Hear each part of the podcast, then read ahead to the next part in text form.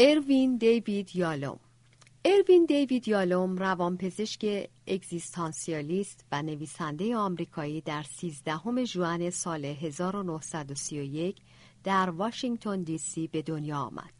پدر و مادر یهودی او چندی پس از جنگ جهانی اول و سالها پیش از تولد او از روسیه به آمریکا مهاجرت کرده بودند و از طریق خاربار فروشی کوچک خود امرار معاش می کردند.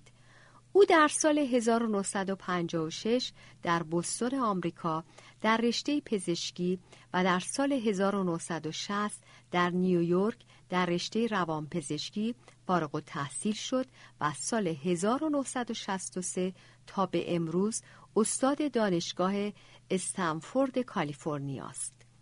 او الگوی روانشناسی هستیگرا یا اگزیستانسیال را پایگذاری کرد و تاکید می کند که مشکلات روحی و روانی را غالبا مبارزات و تلاش های نشأت گرفته از وجود شخص ایجاد می کند.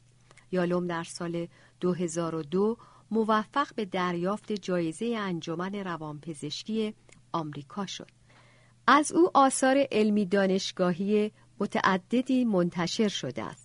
اما شهرت او بیشتر به دلیل تواناییش در تلفیق روانشناسی و ادبیات است که از او نویسنده برجسته رمان‌های روانشناختی با اعتباری جهانی ساخته است.